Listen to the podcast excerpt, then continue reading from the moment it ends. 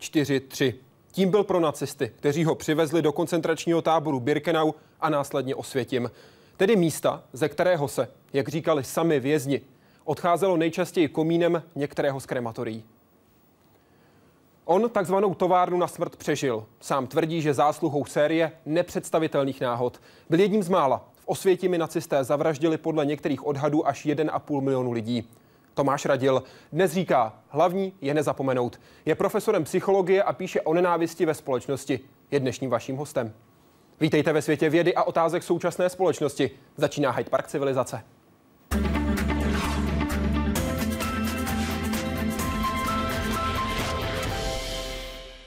Pane profesore, vítejte, dobrý večer. Děkuji. Děkuji, že jste přijal naše pozvání, že budete odpovídat na otázky diváků, které mohou přicházet během celého vysílání. Stačí, pokud vyrazíte na web www.hydeparkcivilizace.cz. Tam jsou všechny cesty, které můžete využít pro to, abyste se ptali. Dnes budeme mluvit o jednom z nejhorších zločinů lidských dějin, o holokaustu. Z tváří, jmén a životních příběhů udělali nacisté jenom čísla. A z čísel statistiky. Statistiky, které dokládají jednu z největších hrůz, jakou lidstvo poznalo. Statistiky, ve kterých se nacističí zločinci snažili zničit příběhy jednotlivých obětí. Pochopit rozsah tohoto zločinu je pro někoho, kdo druhou světovou válku nezažil, velmi obtížné. Tak aspoň pro představu. Tady všude kolem nás na stěnách jsou jména českých a moravských židů zavražděných nacisty mezi roky 1939 a 1945. Celkem na 80 tisíc lidí. S krutou pravidelností se tu objevují celé rozvětvené rodiny. Helena, Max, Terezie, Richard, Karolína, Antonín. Tady jejich cesta začínala. Z pražského nádraží Bubny začaly na podzim 1941 výjíždět první transporty. Celkem na téměř jistou smrt odvezli na 50 tisíc lidí. Dachau, Bergen-Belsen, Majdanek, Sobibor, Treblinka, Osvětim. Konečné stanice těch cest, ze kterých nebylo návratu. Místa činu masových vražd milionů. Dnes symboly zla a pokusu o naprostou likvidaci celých skupin lidí. Z nichž byli židé první na řadě. Prostě nacisté, oni byli první a věřme, že poslední v dějinách lidstva, kteří e, řekli již předem, podle schématu e, rodinného, předem řekli, kdo na této planetě smí a nesmí žít. Podle toho schématu se dalo říct, že vlastně někdo, kdo ještě ani nebyl počat, vlastně v tomto světě nemá místo. Jak se něco takového vůbec mohlo stát? Otázka, která od té doby zaměstnává historiky i obyčejné lidi. A navíc, jak mohl tak kulturně vyspělý a vzdělaný národ jako Němci takhle sejít na cestí a vytyčit se likvidaci židů jako hlavní cíl své existence. Podle mě je na vině jaksi rozkolísání a velká změna poměrů v Evropě po první světové válce.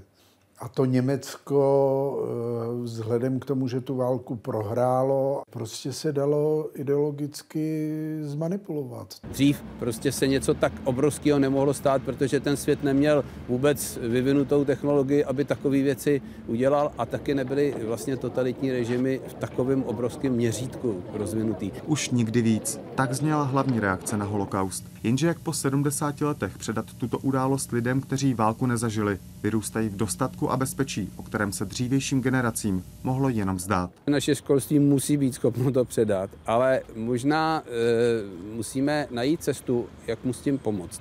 My to vidíme v Židovském muzeu na mm, zájmu některých učitelů o naše vzdělávací programy, čili některé školy chodí e, pravidelně, e, jiné školy o to e, vlastně zájem nemají. V zahraničí existují právě centra, která nabízejí výuku v těchto tématech, ať je to holokaust, ať jsou to 50. léta, ať jsou to e, vlastně různé situace, ze kterých opravdu takhle silný odkaz jde k současnosti. Naštěstí jsou tu stále ti, co přežili a mohou vyprávět a popsat zrod, průběh a důsledky zločinu, při kterém se vraždění změnilo v průmyslové odvětví. Jaroslav Zoula, Česká televize. Dobrý večer, přeje Jan Marek. Měli jste nějakou šanci se alespoň trochu připravit na to, co přijde? Měli jste nějaké informace, co se bude dít předtím, než začal transport? Informace jsme neměli vůbec žádné. Já ještě bych měl říct, že my jsme bydleli na Jižním Slovensku, to je část, která byla přidružená k Maďarsku. A ty deportace začaly po německé okupaci, to březnu 44. roce a ani ta centrála nebyla schopna, ta židovská centrála v Maďarsku, nic, nic říct. Takže všichni ty, kteří byli deportováni, vlastně neměli ani ponětí o tom, co je čeká. Přesto vy jste cítili tu rostoucí sílu, která tlačila na židovskou obec. Váš otec založil takzvanou černou knihu, ve které to všechno sbíral. No, otec si tak hrál, udělal, napsal všechny ty zákony, které postupně vycházely a ovšem lavinovatým, lavinovitým způsobem se to rozběhlo teprve po té německé okupaci. A Eichmann přijel pouze s dvěma sty SSáky do Budapešti a měl ovšem k dispozici 200 tisíc maďarských úředníků a vlastně ten celý aparát byrokratický. A zvládli za sedm týdnů první transport už byl zabalený, ty ostatní v podstatě byli připravení a nikdo nevěděl, kam jede a co, je, co ho čeká a, a jak se má na to připravit. Nikdo. Jak vás připravovali jako velmi mladého chlapce, rodiče na to, že něco takového může přijít, že bude ještě hůř? Protože vy ve své knize ve 14 sám v osvětě mi popisujete hodně to, jak se o tom u vás doma mluvilo. No tak samozřejmě rodiče sledovali, o co se jedná ve všech zemích kolem. Už byly velmi přísná, krutá opatření proti Židům a to Maďarsko vlastně zatím nerealizovalo a bylo úplně evidentní, že něco se musí stát, protože rudá armáda už stála na Karpatech a každý, každému je jasný, že Maďarsko museli nějakým způsobem dobít. To otvírá cestu vlastně do Bavorska, Dunajské údolí, to znamená vlastně do té části Německa vstup do říše, kterou, kde chtěli vybudovat vlastně tu alpskou pevnost, tu, tu, tu vlastně poslední útočiště. A byly ty emoční vazby Hitlera k té, k té oblasti, tak bylo jasné, že něco asi udělají ty Němci. A skutečně se stalo, že to obsadili. Už předtím rodiče věděli, že, že je nějaká riskantní situace, no taková obecná nálada byla, že no nějak to přečkáme, že někam nás odvezou na práci, což bylo ostatně to, co nám bylo obvykle řečeno a že nějak už do konce války vydržíme, protože bylo evidentní, že už Němci už prohrávali.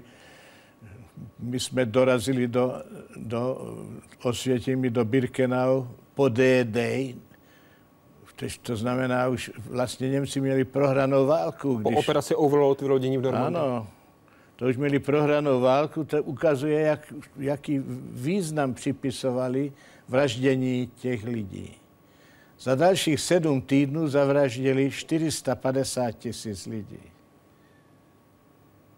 Birkenau. A zorganizovalo to. To, to byl, řekl bych teda nehezky, to je rekord, rekord ve vraždění v Evropě.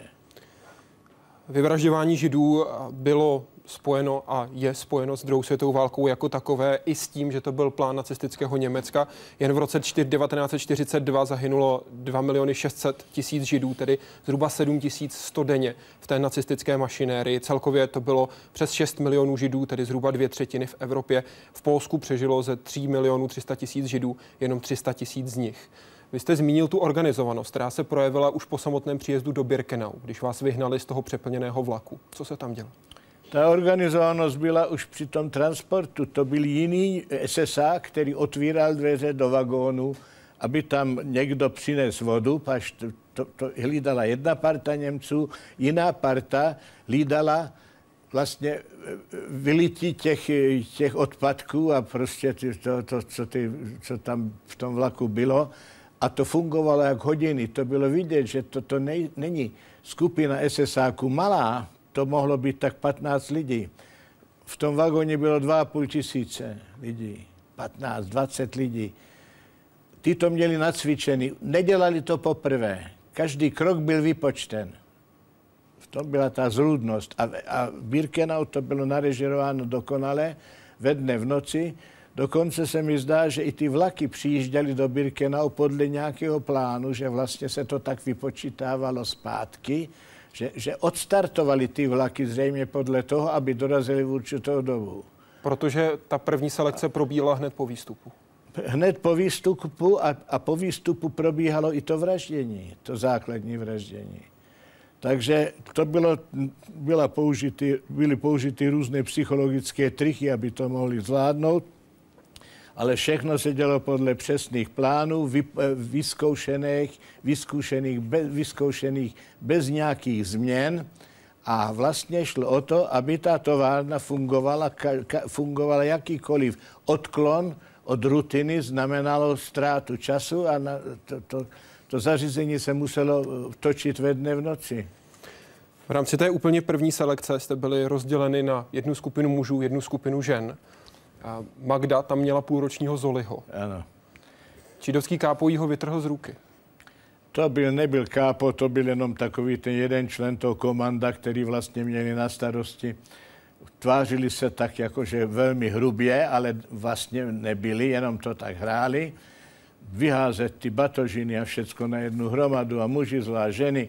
Ale to se rozvětvilo až, až po chvíli a taková, takový způsob, jak vlastně zachraňovali někteří ty vězni, ty děti malí, je, jejich matky, ne ty děti, jejich matky, že vzali to dítě a dali starý ženě, která už by stejně šla na smrt. No my jsme o tom neměli ponětí. Takže ta matka samozřejmě nechce dát to dítě z ruky, ale tak na ní krutě, hrubě křičí, strašný zmatek, hrozný řev, světla svítí do očí, řvaní, mlácení, holemi a tak dále. Takže ta, ta přežila, ta, ta Magda, vrátila se domů, měla dvě děti a ta prožila svůj život. Jenom díky tomu, že ten polský vězení vyrval to dítě z ruky. Pak jste se dostal přes lékaře, který vám položil otázku Alter Unberův. Proč jste odpověděl tak, jak jste odpověděl? No, protože nikdo mě teda to neučil, ani doma mi nikdo nic neřekl, ale už jsem prostě tak uvažoval, že ta situace je taková zvláštní a kdo vlastně bude potřebovat nějakého studenta z gymnázia 13,5 let starého. Takže jsem říkal, že mi 16 je zámečnický učen. Kdybyste to neřekl, byl byste okamžitě poslán do plynu? No to nevím, ale je to pravděpodobné. A pak jsem dodatečně zjistil, že to vlastně více lidí použilo. Každého to nějak, mnoho lidí to napadlo. Na webu se ptá Alice, kdy a jak jste se dozvěděl, že jsou lidé v Auschwitz hromadně likvidováni? Přiznal to někdy před vámi někdo v úvozovkách oficiálně, nebo tato zkušenost byla vždy jen předmětem takzvané šuškandy? No, nebyla šuškanda, nebylo oznámení, my jsme tam přijeli, prohnali nás eh, takovým tím dezinfekčním zařízením, který fungovalo na plné obrátky ve dne v noci, obrovská kapacita vlastně šlo odšivení, to byla hlavní věc, že ty Němci vlastně bránili sebe, svůj systém, tam byl obrovský průmysl kolem, proti epidemím, epidemím různy, různého typu. Takže my jsme tam přišli a, a ta, ta selekce proběhá vlastně velmi rychle, to bylo za půl hodiny hotovo, už jsme byli v té lázni a nevěděli jsme pořád nic a dostali jsme potom, a stále jsme nic nevěděli, ne, neměli jsme ponětí a strčili nás do jednoho takového baraku, to byl jenom takový, takový příjem těch transportů, jak přicházejí, než je ubytují někde na stálo. Tak to tam, to, bylo nás tam plno, protože ještě nás stovky a stovky zůstaly, co prošli na rohu inscenace asi tři nebo čtyři mrtvoly, různě skroucený z tuhlosti. A ten personál, který tam vlastně to hlídal, to byli maďarští židé, tak ty tam mohli být, tak řekneme, tři, čtyři, pět týdnů. Ale už se přizpůsobili tak, přizpůsobili tak rychle k tomu režimu, že vlastně jejich cílem bylo obrat ty lidi aby nějaké věci, které někde v, na svém těle nebo uvnitř svého těla schov, aby jim to předali, že to, budou, že to uschovají a, a tak dále. Když to u někoho najdou, tak a tak dále. Takže tam jsme byli jednu noc, potom taková selekce první, prostě odborně provedená, už to dělali 50krát před námi. No a potom Jste se potkali s Pepem z Budapešti. No a potom nás dali mezi takový chlapce a tam byl jeden chlapec, kterýho jsem předtím neviděl. On vlastně byl v Budapešti, ale Buda, Budapešť, ne, ne, Budapešť zůstala obklíčená Budapešť a ty Židy už, už ne, ne, neodstranili, nedeportovali z Budapešti. On byl někde ochytlý na, na venkově. No a, on, a, vidíme, ta, já vidím ty budovy, tam vypadá to jako továrna, velký komíny, strašně to kouří, černý kouř, ptám se, co to je.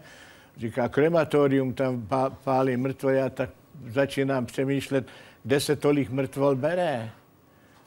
A on, on říká, ty to nemůžeš pochopit, to, co se jedná. Ty lidi z vašeho transportu, to bylo druhý ráno, z vašeho transportu, který přijeli už ty starší, ty li, už nežijí a byli plynem, otrávení plynem, jejich těla byla spálena a ten kout, na který se díváte, ty díváš a ty další taky, co to poslouchali, tak to je vlastně kous z těl těch lidí. A potom jsem si vypočet takový ten harmonogram časový, tak v té době, kdy my jsme prošli tou dezinfekcí, tou lázní, už vlastně ty lidi byli mrtví povraždit ty lidi trvalo asi tak dlouho, jako ostříhat nás a, a my jsme se vysprchovali, čekali jsme na taký špinavý použitý mundury, ty, ty pruhovaný. Takhle to šlo rychle organizovaně. Co pomáhalo přežít? Kde si jsem četl, že si lidé vzájemně pomáhali v malých skupinkách, obvykle ve dvojicích, sídlem, v nemoci a podobně. Jak je tato informace blízko pravdě? Jak to fungovalo? Jaké byly obecně vztahy mezi celou komunitou na baráku? No tak tohle je pravda, ale trvalo to nějakou chvíli, než se ten systém vytvořil. A ten systém, který měl i svoji takovou složku morální, tak to vlastně vznikalo vlastně tím, že takovým způsobem, nejdřív jsme byli individualisté, byli jsme v dobrém stavu, nikdo nikoho nezná. Základní věc je ta, že lidi jsou vlastně, každý je sám jedinec, nikdo nikoho nezná. Základní způsob, jak se zacházelo s vězni, o tom se obvykle nemluví, ale neustále se míchali jako karty. Aby se tam nevytvořily aby, ty vztahy. Aby nikdo, vedle mě stojí někdo takhle pětistup, všechno v pětistupech, tak co udělali? Vlevo bok, vlevo bok, to znamená vedle mě stojí už ne ten, který, kterého postavím vedle sebe, že to je třeba můj bratr, ale někdo úplně jiný z té druhé řady. Teď první řada před Laufschritt, tomu říkali, druhá, a takhle to míchali neustále, jak se míchají karty. Takže to byla, to bylo schválně, to byla určitá metoda, jak lidi udržet jednotlivě. Či museli být aktivní úsilí zase ty skupiny dát dohromady. První a... úsilí, které vy jste musel vyvinout, bylo, abyste nebyl jiný, abyste nějakým způsobem dokázal mezi ně vůbec zapadnout. A vy ve své knize popisujete to, jak jste měl svoji lžíci, která s váma v podstatě prošla celým koncentračním táborem. No, byl jsem tak hloupý, že jsem to nedones domů. No, ale předtím, Kde ještě, skončila, předtím pane ještě byl jeden proces, předtím byl jeden proces a to byl ta, ten proces vlastně vykládání těm druhým, co se děje. No to bylo něco jako taková povinnost mravní, na to jsme přišli. Že to je tvoje povinnost to říct, to bylo hrozně těžký říct a těžký pochopit. Vysvětlit, Takže, co se děje. Ta, vysvětlit to, co jde, protože kdo to nevěděl, tak to byl strašný handicap je třeba vědět, co tě čeká. No, takže já jsem tak prostě vždycky, abych byl nenápadný, přišel jsem na to, že nikomu se nesmím dívat do očí, nevím, kdo je vedle mě, nikoho neznám. A přitom jsem neustále procházel, jestli někoho najdu, koho znám. To trvalo dlouho. Nakonec jsem našel asi tři kluky, který jsem znal, který byli ze stejného transportu. Pak byl ten chlapec Budapešský, ten se tam nějak přifařil takže jsme, trvalo to dlouho a ten vznik těch kolektivů byl vlastně z důvodu, řekl bych, eh, ekonomických nebo v zájmu přežití. Protože když jsou ty lidi spolu, tak nikdo ti nevykradne z kapsy chleba, protože je silnější. Když jste dva, tak jeden hlídá, druhý spí a takhle. A když třeba získat něco navíc, tak tomu bylo třeba, my, my jsme například, my, já jsem přežil a ty několik dalších, málo jich, místo predikovaných tří měsíců, to mi tam říkal jeden doktor, že z hlediska kalorií, kolik dávám, dostáváme, kolik vydáváme, že tam se to dá vydržet na tři měsíce, tak já jsem tam vydržel šest, ale proč? Získali jsme další chleba, koupili jsme, tam byl černý trh. To bylo jako všude jinde, jenom všechno bylo krutější a vždycky šlo o život a o smrt. Vy jste takzvaně organizovali boty. To je organizování bot a v podstatě jeden z nás vždycky v nějakým takovým skladišti, kde špatně hlídali, jsme ukradli boty, ty jsme prodali. To Za organizování chleba. znamená, že existuje dvojí morálka, etika dvojí. Ja? Subspecie eternitatis, to, co věčně platí, tak tam neplatí. Subspecie mortis to platilo, to znamená, lidé, lidi se řídí podle jiných, jiných morálních zásad, když vlastně jde o života na smrt. To prostě musí se, to je způsob přizpůsobení. Tak nějak jsme to tak jako určitou dobu vydrželi a vytvořili se takové vazby, které jsem v životě nepoznal. Popište nám ty vztahy, které jste měl, vy třeba konkrétně s Vicky fotbalistou. Vy jste zmínil, zorganizovali jsme boty, vyměnili jsme je za chleba. Ano. Já jsem před chvíličkou zmínil tu lžíci. A ta lžíce pak hrála svoji roli. No, ta lžíce samozřejmě hrála svou roli, protože to byl právě, to jsem právě říkám, ta, ten způsob spolužití měl prabiblický charakter. Je, všechno, co získáme, je společné a všechno se dělí na stejné díly. A to ten, kdo rozdává, řeže, a to bylo to lžící, tím okrajem, který jsem jako brousil na kameně na tom dvoře, ten ostatní vybírají a mně zůstane ten poslední kus. Já musím být spravedlivý. Oni vyberou ty větší kusy.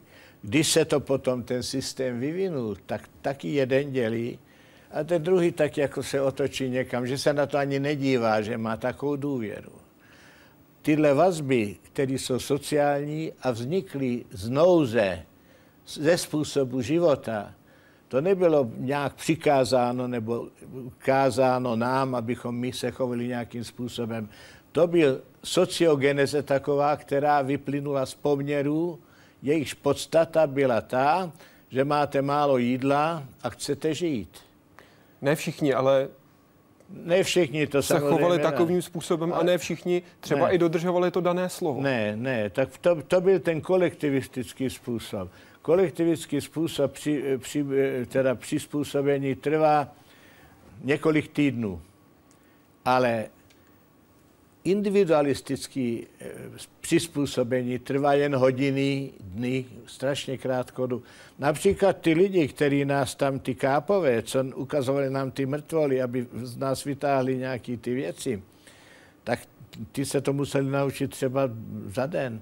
Když někdo, jeden den někoho někdo byl gumovou holí, ta, používali si, si kus ka, ka, kablů uříznutých, co si měli někde schovaný v rukávě nebo takhle v nohavici.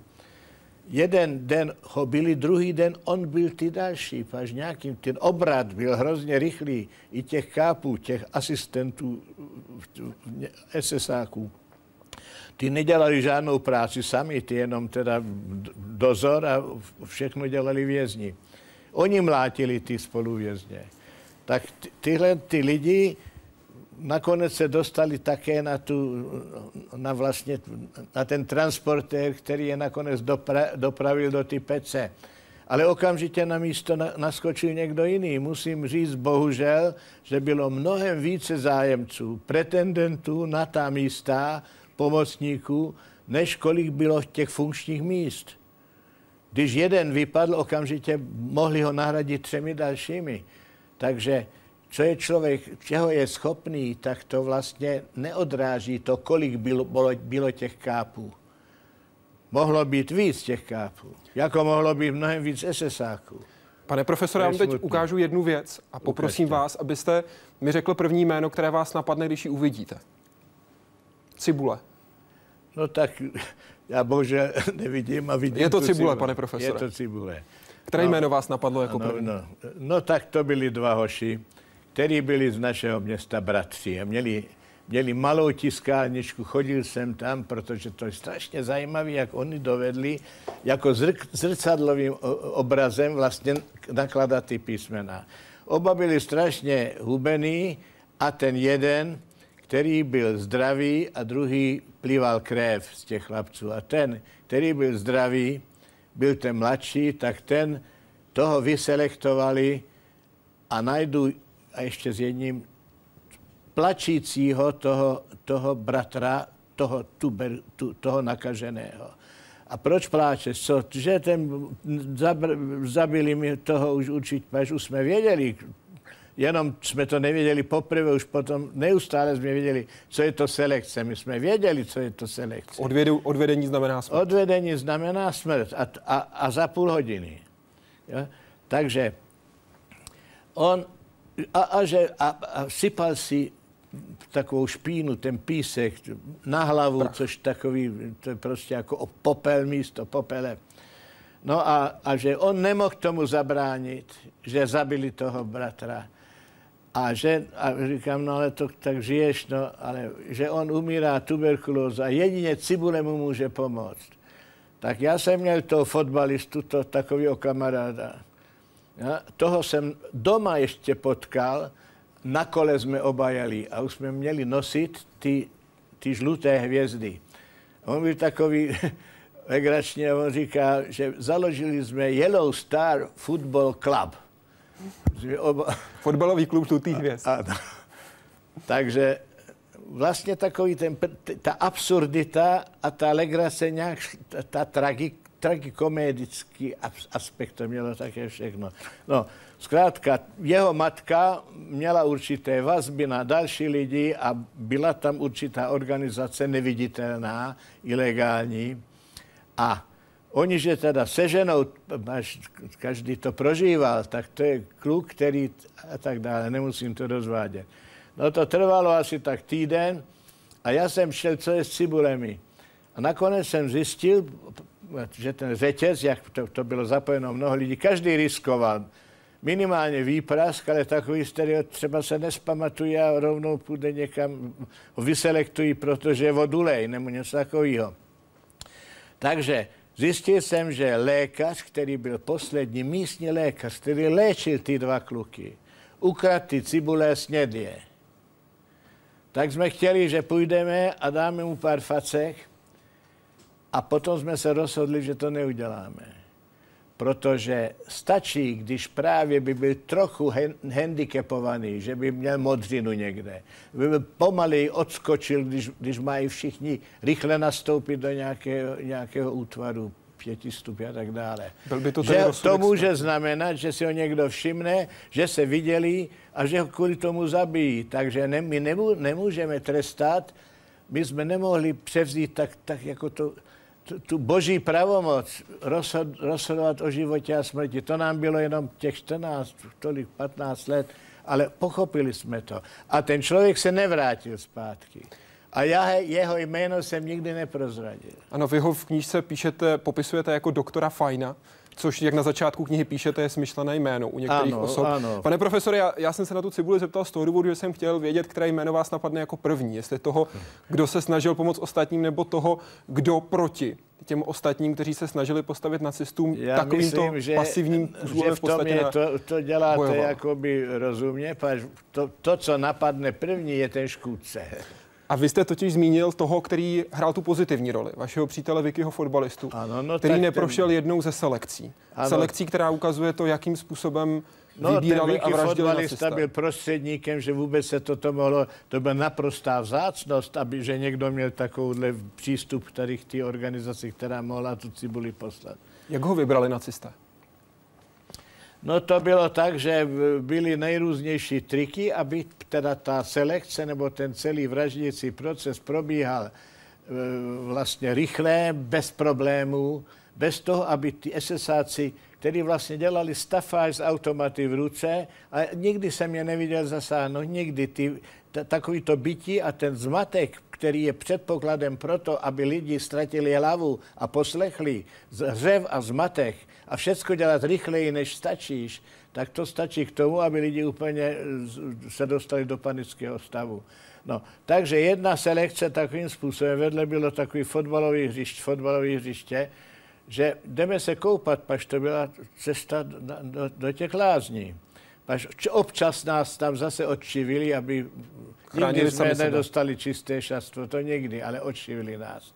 No. A najednou vidím jedno SSák, přijde tam a vytáhne kladivo z kapsy a pár hřebíků, to bylo takový jako řemeslnický způsob, veme ty hřebíky, dá si do úst, protože jedný ruce měl takovou, takovou, takový prkínko, tam byla ta, ta brána fotbalová, přistoupil a podíval se na nás, jak jsme vysocí, přibyl to tam, vždycky vyndal jeden hřebík a teď strašnou rychlosti pětistup proměnit na jeden běh, na jednostup a utíkat. A tam byli dva SSáci a taková vysoká tráva, tam byla, nebyla pokosená. A utíkáme, úplně tiše, paž to, to do, došlapování nebylo vidět. A potom už bylo jasné, o co jde. Šlo o to, jestli někdo hlavou se dotkne ty tyče, teda to, toho prkna nebo ne.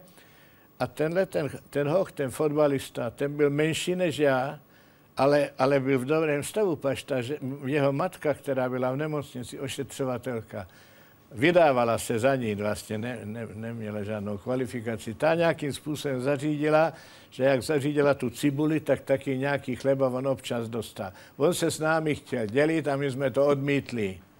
Protože jak jeho matka přijde k tomu, aby za co to získala, to ne, nedostala darem, to musela nějakým způsobem riskovat život, aby ten chleba získala. Tak my jsme to od něj nikdy nebrali, i když jsme byli hladoví. No a já jsem takhle, teď jsem už utíkal po špičkách, protože jsem viděl, že musím se dotknout. A tam byli dva SSáci, kteří se usmívají. A když ten proběh, ten dotyčný, tak měl tu, tu kinetickou energii, tak ten SSák buď se dotknul, nedotknul, tak jeden nebo druhý SSák ho takhle vzal za ruku a usměril jeho vlastní energii, vlastní energii, kterou vydává, takže utíkal potom na jednu stranu, na druhou stranu. A já jsem utíkal a, a ty ostatní, bylo nás pět, čtyři a najednou se, já se ptal, a kde je ten fotbalista? Už jsme ho ani neviděli, protože ty okamžitě odehnali, abychom ani, ani je neviděli. A za dva dny je popravili, jak jste se dozvěděli později. No ano, ale to byla výjimka, až zrovna nebyla kapacita, protože takovýto místní vraždění se používalo taky ještě takovým způsobem se organizovalo, že ty někde čekali a když byla takový okýnko, že nebylo co dělat, protože vlak měl spoždění nebo podobně, tak je tam nadspali do té plynové komory. Pane profesore, myslíte si, že svět zvládl vypořádání se s nacistickými zločinci? Počet odsouzených se mi zdá hrozně malý. Svět nezvlád. A já myslím, že když se zločiny nepotrestají, tak to má nepředstavitelně eh, špatné důsledky. To vede k demoralizaci, která trvá vlastně dějinami a v podstatě ty lidi, kteří něco provedou, opravdu hromadně špatného, tak ty obvykle potrestáni nejsou, kdežto takoví ty malí hříšníci, ty bývají. No i v tomto případě to nebylo jinak, takže pro představu v letech 1940 a 45 pracovalo v táboře Osvětim na 6,5 tisíce příslušníků SS, o kterých se ví, že válku přežili. Z nich nějaký trest dostalo jenom 750 z nich a ne všichni byli odsouzeni na doživotí. To ukazuje třeba osvětimský proces ve Frankfurtu z roku 63 a 65, kde bylo souzeno 22 lidí, 17 odsouzeno a z toho 6 k doživotí. Pane profesore, vy jste se potkal také s Andělem smrti, jedním z těch nejvýraznějších zločinců nacistického Německa měl skutečně geniální paměť na tváři, jak se o něm tvrdilo? No, neměl. Já, já jsem toto to popsal, že to se tak tvrdilo, ty byla šílená panika předem Mengele, to byl jméno toho člověka, a byla jedna selekce, která, kterou jsem teda analyzoval později a teď to chci opublikovat jako nějakou odbornou stať někde v Americe s jedním takovým sociálním psychologem, který to vlastně umí lépe, popsat, lépe napsat já to upím popsat, on napsat. Takže vlastně tam byl trik číslo jeden takový. Tam jsou SSáci s personálem. Tak ty nás jdou vraždit. Tady nás je mnohem víc a my jsme ty, kteří mají vraždit. Vražděný. A teď oni udělají tu selekci a vyberou jenom určitou část, třeba 20%, a zbytek zůstane tam. A to vede k tomu, že těch, těch, těch 20% rovno odvedou někam kousek dál a ty ostatní upadnou do šťastné pasivity, že dnešek přežili. A sociálně psychologicky vzato to není tak, že tady jsou věznitelé a tam vězňové, ale tak, že tady jsou ty, co přežili, a ta, ty žijící a, a ty mrtví. Ty, co byli vedle, ty už byli odepsaní, byli mrtví. A ten Mengele byl strašně unuděný. Byl to takový elegant, prostě velmi vzdělaný člověk, měl dva doktoráty a tak dále, to je známo. A tvrdilo se, že on si pamatuje. A on si to ne, samozřejmě pamatovat ne, ne. A já jsem na něj koukal, a to nebylo jednou. A že on se nudil přitom strašně. A byl s námi jeden v té pětici, jeden kluk, který byl velmi takový přirozeně inteligentní, ale pracoval na píle někde pod, na podkar, podkarpatský Rusy a byl, taky byl mnohem silnější než my, dělal fyzickou práci. No. A on měl takový instinkt, jak takový ty lidi, ne, ne takový ty chudáci z těch středních škol nemají. On měl představu o světě. Byl vlastně dospělý. A on nám nic neřekl, ale on šel první a my za ním. Tak on šel, díval se do očí tomu Mengelemu a my za ním a takovým vojenským způsobem, jak to vyhovalo těm, těm Němcům. No a on vlastně se probudil, ten Mengele. A ještě jsme udělal, to, to všechno organizoval ten chlapec intuitivně, ne, to, ne, to nebyl školený člověk.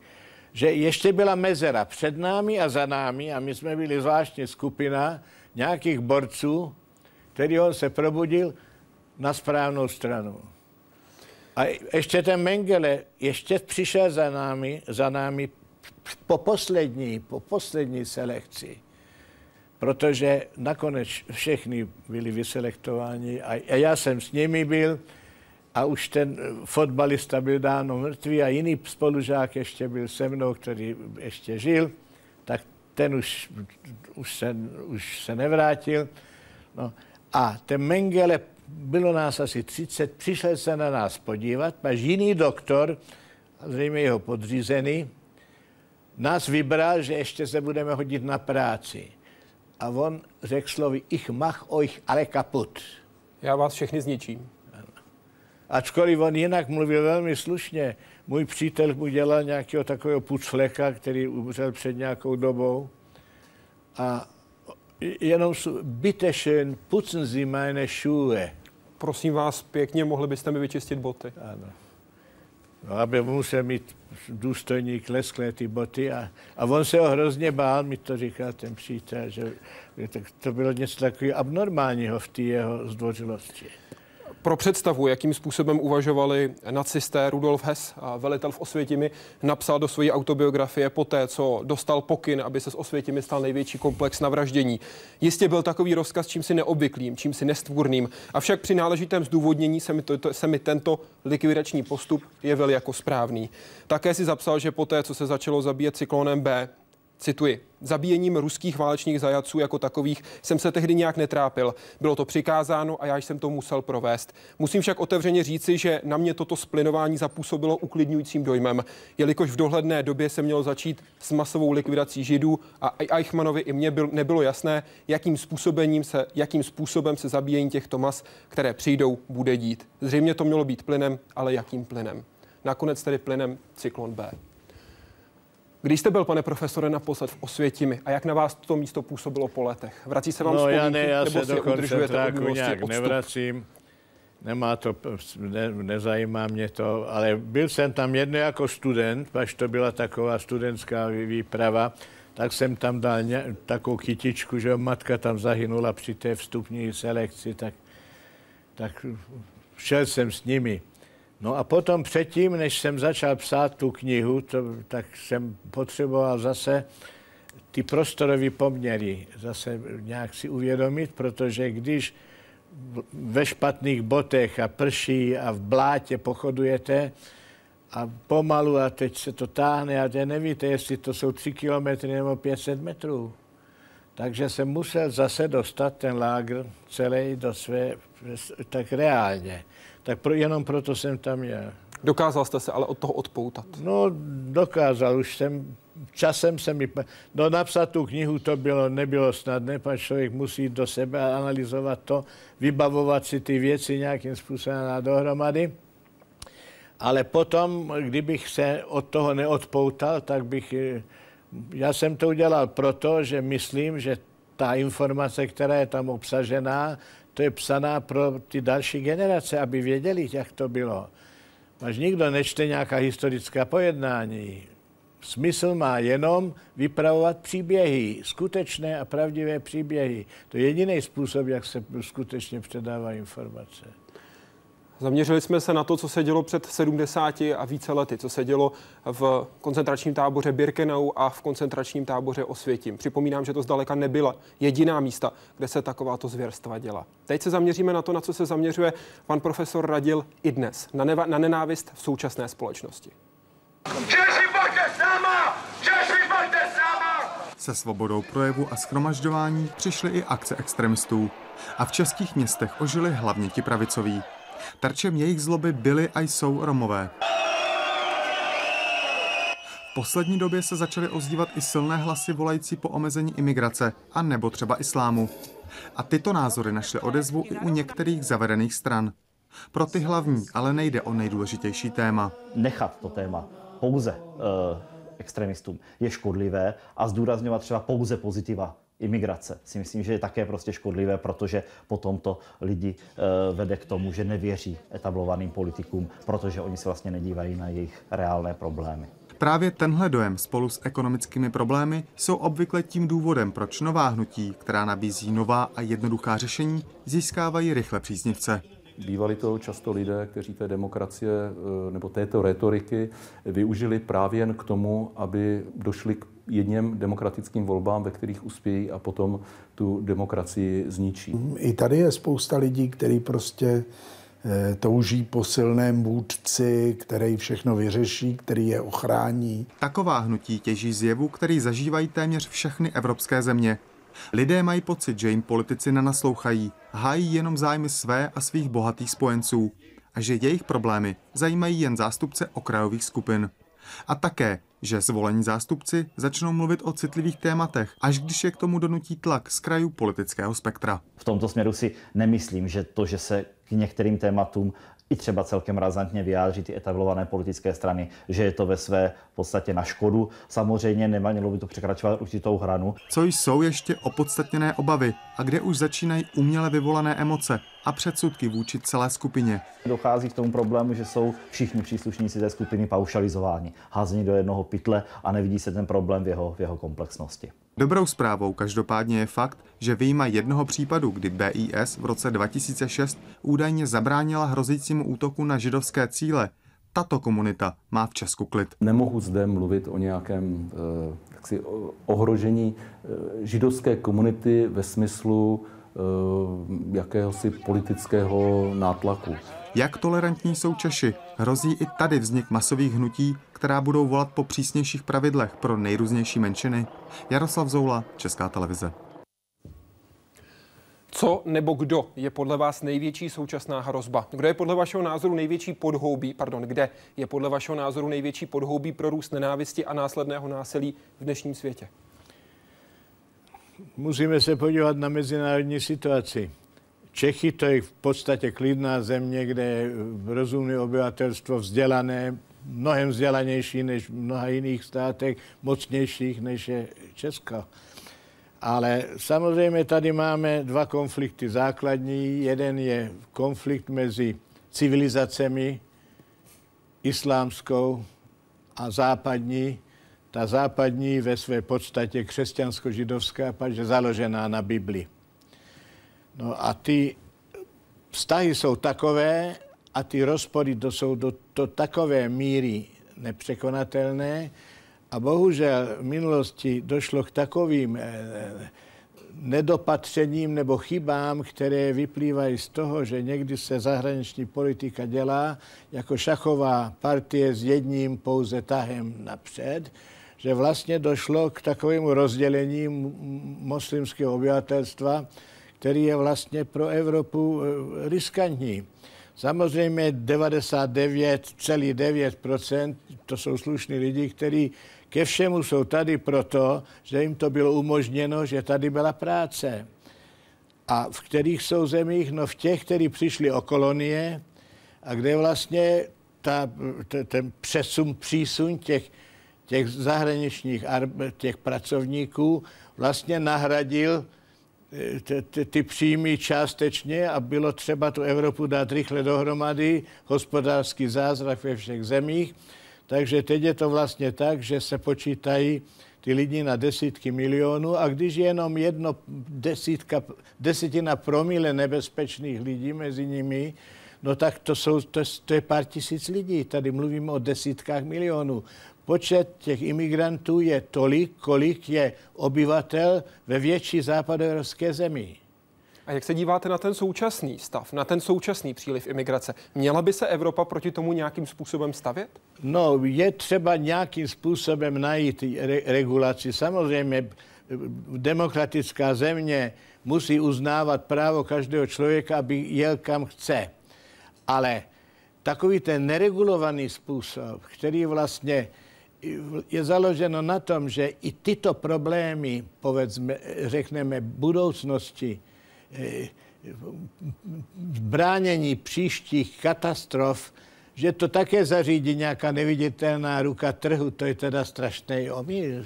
A na to se právě ptá Miro, který, si, který se ptá, co myslíte, že je nejdůležitější, aby se něco takového už neopakovalo. Myslím, že to je vazba právě na dějné události druhé světové války. Jak vnímáte současné zvýšení různých náboženských radikálních aktivit? To jak? Jaké je to řešení? No to řešení podle mě nespočívá v tom, aby se tady vysídlili lidi, abychom opakovali něco, co dělali Němci, ale já myslím, že vlastně tady vzniká úplně nový geopolitický jev, já nechci mluvit politologům do jejich věcí, ale je evidentní, že vlastně diaspora a takzvaná vlast homeland, jak se tomu říkají, to se netýká jenom Židů nebo Arménců nebo takovýchhle některých malých národů, ale hlavně těch, těch lidí, kteří jsou tady. Tak oni nejsou adaptovat a nikdy se nemůžou adaptovat úplně k té situaci. Tak ten multikulturalismus přišel později, než ty lidi se sem dostali de facto. Takže to není žádné opatření, ale myslím, že vazba mezi tou vlastí a mezi to, to diasporou právně, ekonomicky a jinak se musí vyjasnit. Prostě ta země původu má nést částečně zodpovědnost za to, jak se chová imigrace. A to se týká Židů a týká se eh, muslimů, to se týká všech, páš ta, ta, ta změna eh, způsobu života národů se mění v tomto směru. Je obrovská fluidita obyvatelstva, roste ten podíl těch migrantů a, a nadále poroste, to je globalizační jev. A kromě toho budou ty diaspory, které jsou vlastně eh, nestravitelné pro ty země, protože jsou kulturně jinak tak vzdálené. Takže kdyby tady se vytvořil mezinárodní systém, který bude ty vzájemné vazby hlídat, že budou ekonomická opatření, budou jiná opatření, ten člověk nevisí ve vzduchu, ale když je in, tak je, zůstává indem, i když je v Anglii a tak dále, že to může vést aspoň ke zlepšení té situace. Ale to chce aby byly kolektivní lidská práva propracovaná. Co nikdo bohužel nedělá zatím a je to nutné tím se zabývat. Pane profesore, co byste z vaší pozice a v kontextu toho, co jste zažil a poznal, vzkázal naší generaci narozené až po sametové revoluci? A na co byste apeloval? No já myslím, že bych vzkázal to, že ten holokaust byl hrozný a že nikterak není jisté, že něco takového se může, může opakovat. A koho se to týká? Hlavně těch mladých lidí. Co mají dělat, aby no, se to co mají dělat? Mají prostě především vědět, jak to všechno bylo. je, dvojí jsou dějiny. Dějiny jsou psané, tak ty nikoho nezajímají a okamžitě se zapomenou. A živé dějiny. Živé dějiny, tím se teď taky zabývám. Živé dějiny se týkají těch lidí, kteří nosí v hlavě neustále ty hrozné věci nemůžete zapomenout, až do smrti je nesete a jste dokonce předáváte svým dětem. Takže ty, ty hrůzostrašné věci si se pamatuju 100 až 150 let. Ale ne ty mladí, ty musí to převzít od těch starých. Musí se naučit sledovat dějiny svoje, v nich žijí a, a dějiny té předchozí generace a řídit se tím. A být to schopni předat další generaci. A, a, ano, a hlavně říct, co, co budeme dělat. Například je nesmyslný zapomenout na to, co říkal Martin Luther, který říkal, mír je důležitější, než kdo má pravdu. Spravedliv, spravedlnost je strašně důležitá, ale pokud spravedlnost má stát tisíce životů, tak ten mír je lepší. Spravedlnost má sloužit míru, říká ten. Pane A... profesore, poslední otázku. Položím vaši otázku.